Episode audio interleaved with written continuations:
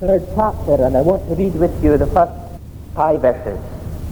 If you then be risen with Christ, seek those things which are above where Christ sitteth on the right hand of God.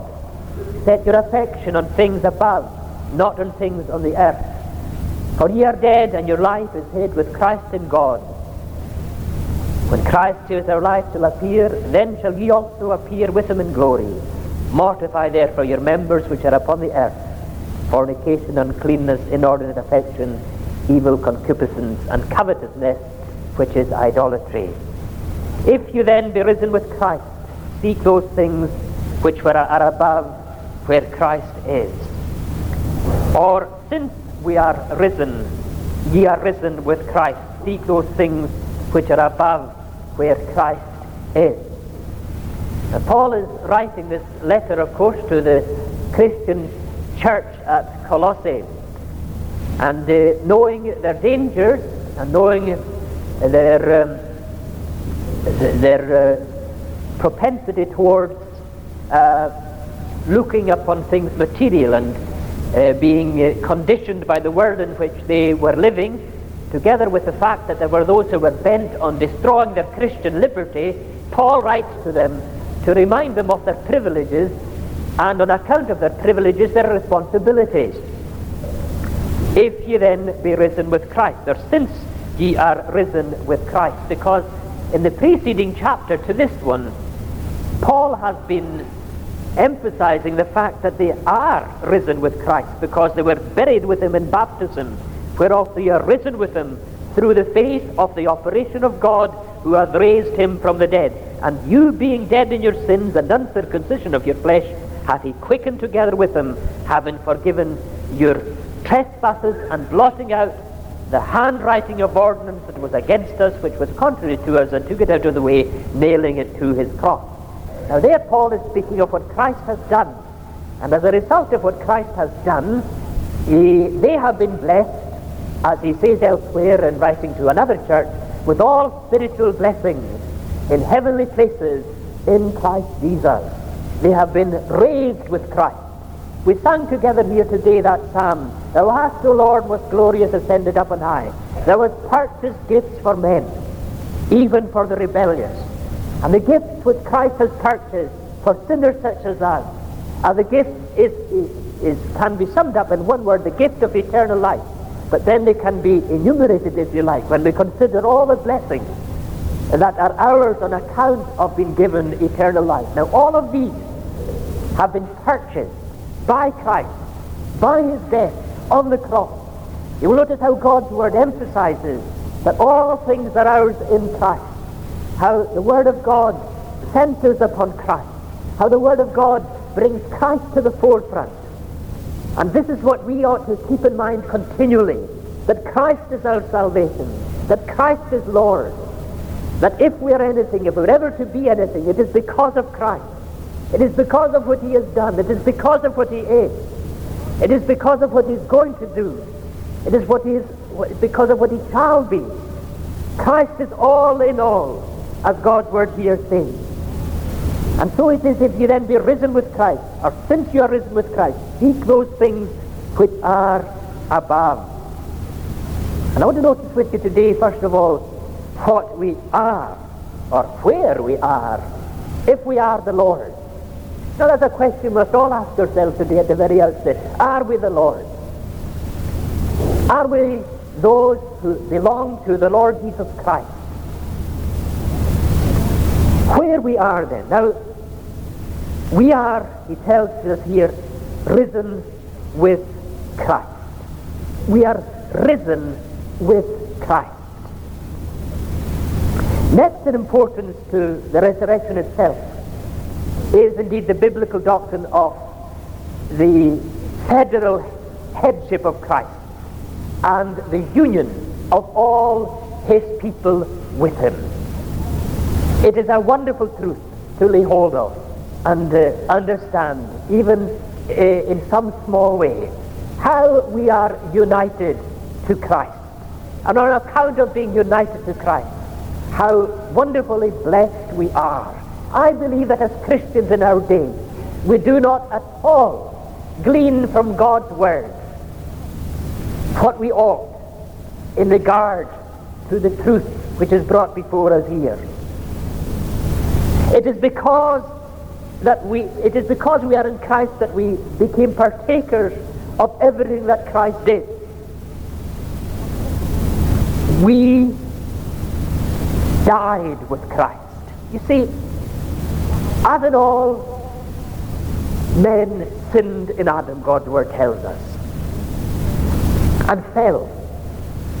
So it is true that those who are in Christ died in Christ and rose again within. He is our federal head.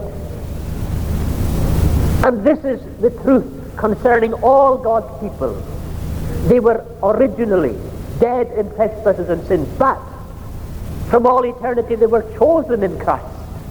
So that when Christ came into this world, we were inseparably, inseparably connected to Christ, united to Christ. And so when he died, we died with him. When we were buried with him. But the glorious truth is this, that Christ is risen. And we were raised with him. Raised and blessed with all spiritual blessings in heavenly places in Christ. Because as we were chosen in him, we cannot be separated from him. There was never a time to put it in the only words we can use.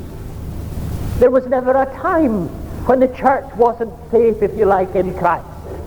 But yet much had to be done on behalf of the church by Christ in order to redeem the church. Because the church is made up of sinners who were the children of wrath even as others. But this wrath had, ta- had to be taken away. And Christ suffered the wrath of God for us. He was wounded for our transgressions. He was bruised for our iniquities. The chastisement of our peace was laid upon him. The command was given, awake, O sword, against my shepherds. I will smite the shepherd, says God. Why? Because he is, he is the representative of his people. He is the federal head of his people. He is the mediator between God and man. He is the one who took upon himself to suffer all that we deserve. And so he died our death. But he rises again from the dead. And we are worshipping today the living Christ. And the church is united forever to Christ. You, my believing friend, are united to Christ today in such a close unity that words cannot describe it. You will go on throughout eternity learning more of the oneness that subsists between Christ and his own. We rose with him. Now the believer has risen with Christ in two ways. Representatively, first of all. That is, all the elect, as I've already said, rose in Christ on the day he rose from the dead. He is having died once unto sin, having paid all his people's debts, and come forth triumphant from the grave. So it is. We came forth with him. We came forth with him.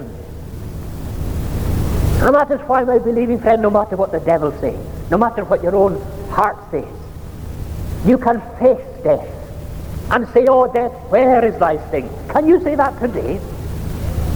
Can you face the reality of death and yet say, Oh, where is thy sting? Grave, where is thy victory?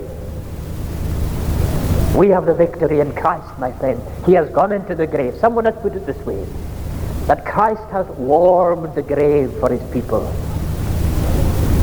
But not only so, he has risen out of the grave, triumphant, triumphant, and we have the victory in him. He endured all things for us. The sentence of the law. Oh, my friend, you know yourself today as a sinner. And you have broken God's law. Some people argue against that, but you don't. Some people say you don't need to bother about the law of God. Some people tell you sin isn't really all that uh, bad after all. Indeed, the very, the very subject of sin is one that people do no longer want to discuss. There's no such thing, many tell us. But you, my believing friend, know otherwise. You know what sin is, because God, by the Holy Spirit, has convinced you of sin, the truth concerning sin. It is that awful thing that God cannot stand. And you are conscious of sin not as a, an entity out with yourself, But you know sin as that which is in you, as a, dis- a, a, a disease, if you like, a condition that is yours. And you know that your sin is offensive to God. You say with the psalmist against thee, thee only have I sinned, in thy sight done this ill. And you know that you're on by nature under the condemnation of God's law, that God is righteous, that God is true, that God is just, and he will not allow the sinner to escape. But friend, look to Jesus Christ today. Oh, I wonder if there's anyone here today who hitherto has never looked to Christ.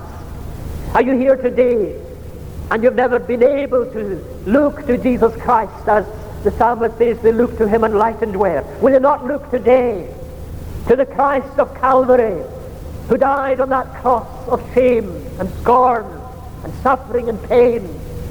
Why did he die there? Because he's bearing the sins of his people. God is dealing with sin in Christ on the cross.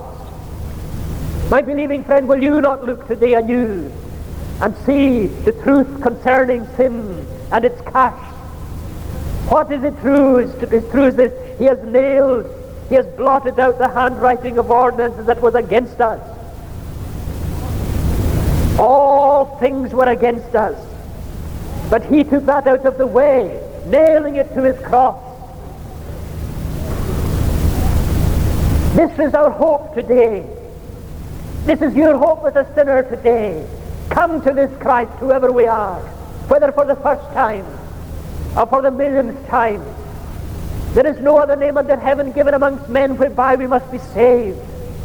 But he will call Jesus, for he will save his people from their sins. Would you be saved? Look to Christ, my friend.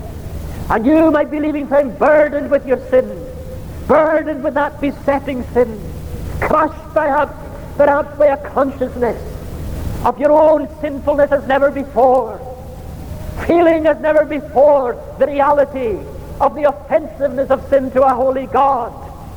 Will you not look to him who died and bore away the sins of his people? Well, the believer is risen with Christ as he rose from the dead. The believer was raised with him there representatively. Time a hold of that. But there was a second sense in which we are risen with Christ as God's people. That is in our spiritual resurrection. You hath he quickened, Paul says in writing to the Ephesians, to the, the, the Ephesians. You hath he quickened who were dead in trespasses and sins. He has quickened you now by his Spirit. And that is as a consequence of Christ's having died representatively for his people. It follows logically upon that that we would be quickened thus if we are his. Because this is what is true of us by nature. We are dead and we have to be quickened. Because God is spirit, they that worship him must worship him in spirit and in truth. And you remember what Christ said to Nicodemus, unless a man be born again, he cannot enter, he cannot understand the kingdom of God. He cannot enter into it.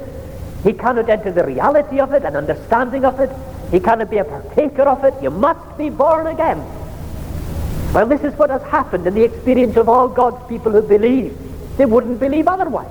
They have been quickened. They have been brought to life. They have been blessed with all spiritual blessings in Christ. They have been made partakers of the Holy Ghost. Christ in them is the hope of glory. The Holy Spirit dwelling in their hearts, creating a holy desire after the things of God and holy abhorrence for everything that is against God and His law and so on. We have been quickened. We have been brought to life so that we now have an appetite for the things of God now you may ask yourself today, how can I know that I have been born again of the Spirit of God? How can I know that I have been made a partaker of the partaker of the life that is in Christ, that I've been that I've been born again? How can I know? Well, you can know it by by uh, the fact that if you have been born, you're, you're living. That is, you're, you're, you, have a, you have spiritual life. You have a spiritual appetite. When a child is born into the world, the child cries. And that is the evidence that the child is, is healthy and living. Now, I remember well hearing the old men used to speak on the question day in the, in, in the West Islands here. These, there was, some of them used to illustrate the, the life of God in the soul uh, by this uh, using the, the, the, the, the cry of the child, of the newborn child, as expressive of three particular things. That when a newborn child cried, there were three desires in that cry, if you like, of the newborn child. And the first one was, Wash me. Wash me, because I am unclean. And you know, this is the first thing the, the, the, the mother did and the, the, nurses do now when the child is born. Surely they, they, they wash the child. And the second desire of the child was, Feed me. Feed me. I'm hungry. There's a healthy child crying out for washing, for feeding. And the third was, Clothe me. Because the child is naked. And so it is spiritually speaking. When new life is instilled into the soul, the soul cries out. Naturally cries out to God, if you like, in a spiritual sense. And what does the soul cry for? Wash me, do thou with hyssop, sprinkle me, I shall be cleansed so. That is the prayer of the man of God, or the woman of God, the child of God. From the moment they're born again until they leave this world. Cleanse me, because I'm polluted in my own blood. And praise be to God when that cry goes up from the living soul, God answers. Because the blood of Jesus Christ, God's Son, cleanseth from all sin, and we enter into the reality of being clean in Christ, of being accepted by God in Christ. Now are ye clean, says Christ, through the word which I have spoken unto you. And if Christ says we're clean, then indeed we are clean. If the Son shall make you free, you shall be free indeed. It's none other than God who declares his own child clean as he looks upon him or her in Christ. But then there is a cry for, for, for spiritual nourishment that began there in, in, in our spiritual infancy. And a, a hunger after righteousness that began there and goes on and will go on until ultimately we're holy. Blessed are they which do hunger and thirst after righteousness, for they shall be filled. There is a sign, a mark of God's grace in the soul, a desire for the Word of God, a desire after God, a hungering after the truth of God, after the things of God, after everything that is pleasing to God. They are blessed to so hunger and so thirst after God. Others may be satisfied with ceremony. They may be satisfied perhaps with sitting in the house of God for an hour and a quarter or so and then going home and forgetting all about it. They may be satisfied with saying their prayers. They may be satisfied with reading their Bibles. But the child of God is one who cannot be satisfied except with Christ and in Christ. They hunger after him who is the very bread of life who came down from heaven. Christ has made bread to their souls. And they want more of this Christ. And so they turn to the Word of God that they might see Christ therein. Why do you read your Bible, my friend? Is it because it's expected from you? Is it not because you want to find Christ there and you know Christ is there and you want to see more of him, learn more of him, be more like him on account of having fed upon him there in the Word? Why is it you pray? Is it not that you might that Christ may be formed in you, that Christ may be, be may, may be your meat and your drink? Why do you want fellowship with God's people? Is it not that you might meet with Christ in them? And praise be to God we do from time to time. Ah, but it is Christ himself who is precious. Why? Because he has he has created that hunger in our souls after him. After him who is the hidden manna. Remember the children of Israel, they were fed by the manna each day on their wilderness journey, and they, they, they died not. And so it is with God's people. We feed upon Christ who alone is the manna of our souls. Ah, but then there is the other cry of the soul, clothe me, clothe me. Ah, you feel your nakedness before God when God impresses upon us our sins and convinces us of our sins. We feel that we are open and naked to his all-seeing holy eye and we feel ashamed in his presence. Ah, but you remember the prodigal son, my friend, when he returned to his father. What did the father say? Take out the best robe and put it on him. Not any robe at all, but the best robe. And so it is that God has clothed his people with the best robe. with the robe of Christ's righteousness. What a beautiful robe that is. Is there any righteousness better than that?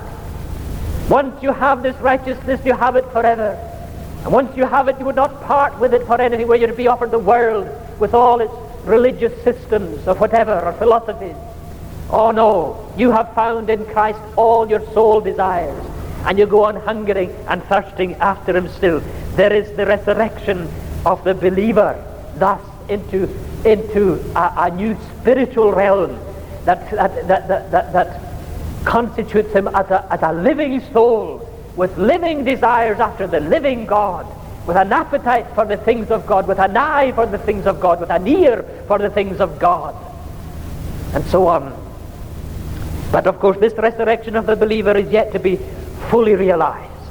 Yes, we have been raised with him. But at the second coming, we will be, the, the, the full realization of this resurrection that is ours will be ours. Because in the meantime, if Christ tarries, we must die. That is, our bodies must go to the grave, and our souls, however, they immediately pass into glory. But our bodies are united to Christ until the general resurrection when Christ shall come again. And then we shall go to be with Christ, body and soul, and enjoy in full possession that which Christ has purchased for us by his death on the cross. It's only when we get to heaven, my friends, that we'll realize what is ours in Christ. We've only begun here to understand it. The most advanced in spiritual knowledge and spiritual mature, the most spiritually mature person here today has only begun to learn of what is ours. We know not yet what we shall be, but then we know when we shall see him. We shall be like him.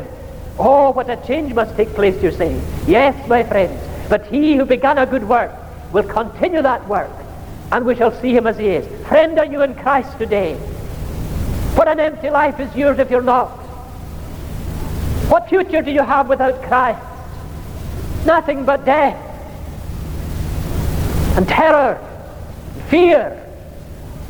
But we have not been given the spirit of bondage again to fear, says Paul concerning the Christian. We have been given the spirit of adoption whereby we cry, Abba, Father. Our fellowship is with the Father and with His Son, Jesus Christ. And oh, yes, we may have our trials and our troubles. And we feel ashamed before God because of our failing in the past, for our shortcomings and so on. But in the middle of it all, we know our Redeemer liveth. I know whom I have believed, says Paul. Can you say that today? Rest not until you do, my friend. No matter what the world says, no matter what your friends say, no matter what your neighbors say. What does that matter ultimately? You must meet with you, your God, and so must I, the same God. And we'll be judged not as, as, as, as collectively, but individually. What a glorious day that's going to be for those who believe in Christ and have been raised in Christ and are enjoying fellowship with Christ here. Come ye blessed of my Father, it shall be said to them, inherit the kingdom prepared you from before the foundation of the world. It shall be said to, the, to others, away with you, I have never known you. This is what we are then. But you will notice secondly what we are not to do. As those who have been raised and blessed thus, and oh friends, if only we would stop to consider what God has done for us in Christ. One might say, looking on, ah, well, surely these people need not be exhorted what they ought to do and what they ought not to do. But you see, God is wiser. God knows. He knows our weaknesses. He knows our frailty. He knows our shortcomings. How easily we can go astray. So in His Word, blessed be His name, He has exhorted us in certain directions. And He brings us here before us to a, that we, these words, that we might understand what we're not to do. Set your affections not on the things of the earth. Set your affections not on the things of the earth. Friends, a person who has been brought out of the tomb surely wouldn't want to return there. Can you imagine Lazarus wanting to go back into the tomb he was in for a time? You see, this world has become a tomb, a sepulchre the place of death to the believer. Why? Because we're living in Christ. We're in a plane above the natural plane. We've been blessed in heavenly places in Christ. We've been made partakers of, of this heavenly realm. So this world has become a sepulchre to us. a place of death. That's what it really is anyway. The world is dying, my friends. Why will we not be just be rid of it then? Dwell no more on these things, these worldly pursuits, this materialism that is eating away like a cancer into the souls of so many of God's people in our day. All of us must guard against this, my friends. It's ruinous to our souls. These things that keep us bound. Ah, friend, we so foolishly listen to the devil who tells us if you, ah, you know, it doesn't really matter if you do this, it doesn't really matter if you do that. Well, maybe these things in themselves will be quite innocent things, but insofar as our soul's welfare are concerned, they're ruinous. They bring us down. They bring us into bondage. We lose our liberty, we lose our freedom, we lose our joy, we lose our contentment, we lose our peace.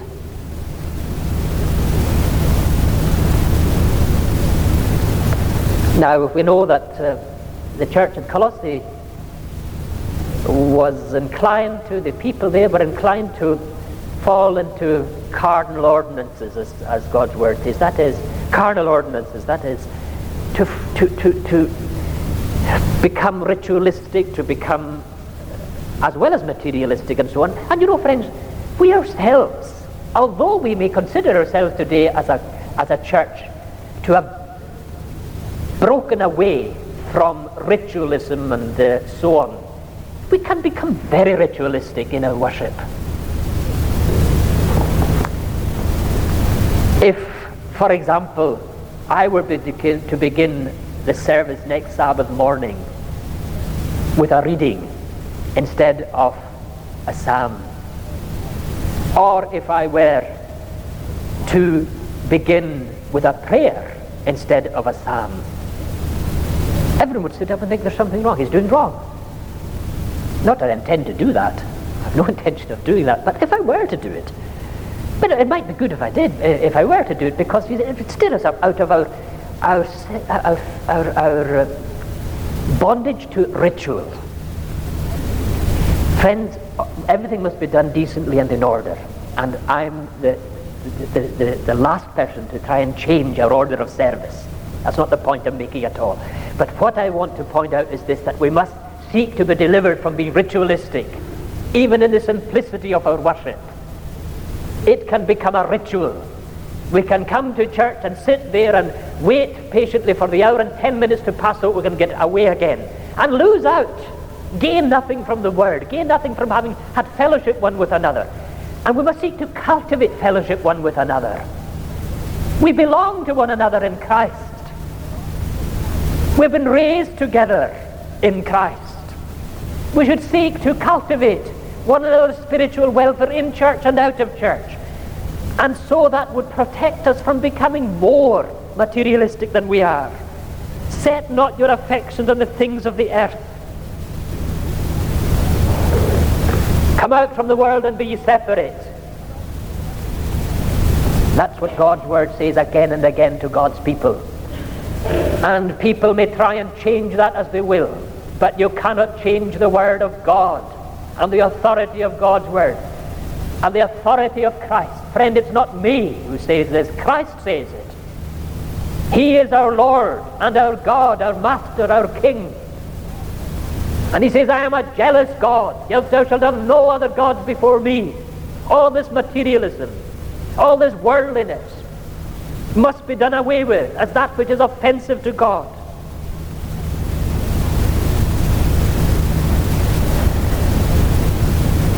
But you see, that's awfully negative. That's what's wrong with the free church. No, friends. God's word is not negative. Because there's a positive side here. It's having done that, having come out of the world, having got rid of your materialism, having got rid of your ritualism, having got rid of everything in that direction, then set your affections on things that are above. Your heart, your mind, the whole being. Have these set on the things that are above, on the things that belong to the realm to which you belong now. You're no longer of the world. You're not of the world. You've been bought with a price. You are the Lord's. He has blessed you. In Christ you have been raised with him out of, out of the, the sepulchre or the grave. And you're now on this new plane and have your mind and your thought upon these things. Keep on seeking these things. The word says it's constant, daily seeking. Let your mind ascend to heavenly things. Fill your mind with these things. And friends, you cannot fill your mind with worldly things and have your mind filled with the things of God and things of heaven and things belong to Christ. It cannot be. Let your whole mind, soul, spirit, heart rise up. Every good and perfect gift is above and comes from above.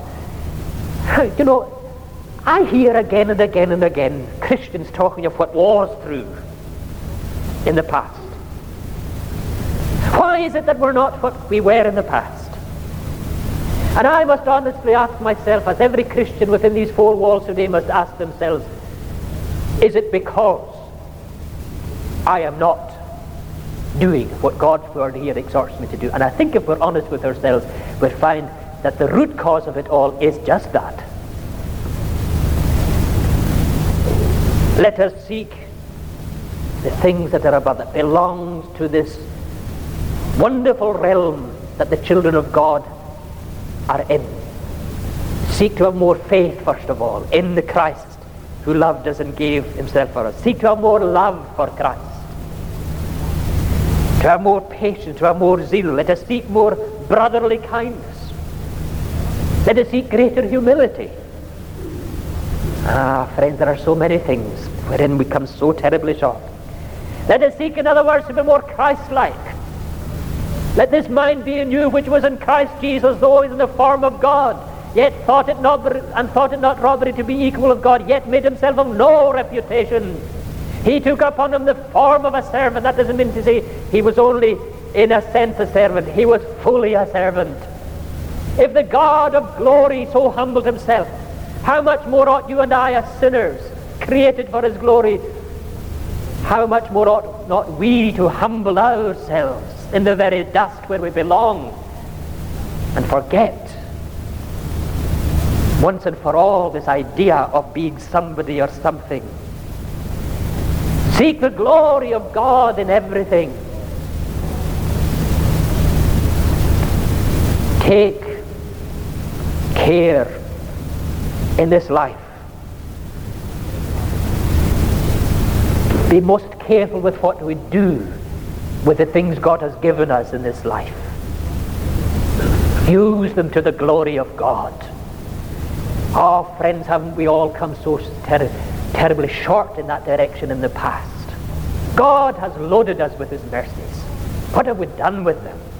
See, there's nothing wrong with possessions as such. Abraham was a rich man, the father of the faithful, but by the grace of God, he used all things to the glory of God. So ought we, friends. Seek heavenly joy, heavenly peace, rest, love, all these things. The time is gone. Finally, there are a few reasons given us why we should do so. For ye are dead, and your life is hid with Christ in God. You are dead, and yet you're alive. Someone says that's a contradiction. No, yes, you're dead to sin, dead to the law. But you're alive to God, alive to Christ, and your life is hid with Christ in God. Isn't that wonderful? What does that mean? Well, first of all, it means safety. But it means this also. Our, as Christ himself is hidden from the world, and they cannot understand Christ. And they cannot understand you when you talk to them about Christ and his glory and his kingdom and his word and so on. So it is. They cannot understand you either. They cannot. Why? Because your life is hid with Christ in God. There is a hidden element there that the world cannot understand. And so as surely as they refuse to believe in Christ himself, they'll refuse to believe in you also, as a Christian even. So on.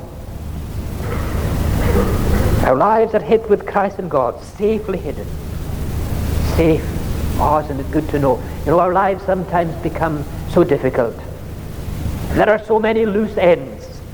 And we sometimes feel as if we're going to be crushed by the various responsibilities and callings of, of our lives. But it is good to know if we are the Lord's, if we believe in Him, our lives are hid with Christ in God. We needn't fear. We needn't be protected, watched over. Oh, God loves you, my believing friend, with a love that is unchangeable. Who can measure it? Who can measure it? Christ is the very life of the believer also. When Christ who is our life shall appear, then shall ye also appear with him. When Christ who is our life shall appear, then shall we appear with him. He is our life in so many ways, in the sense in which I spoke of already when we spoke of the fact that we feed upon him for our life. But our very living as believers is, is so wrapped up in Christ that our life is his life. This was his prayer, that they might be one as we are one, thou and me and I and thee. And he's praying that they would be one in him and so on. And God answered all that on account of Christ's death on the cross. Oh, friends, what we have in Christ. When Christ shall appear, he says then, and this is what is so wonderful, that he is going to appear.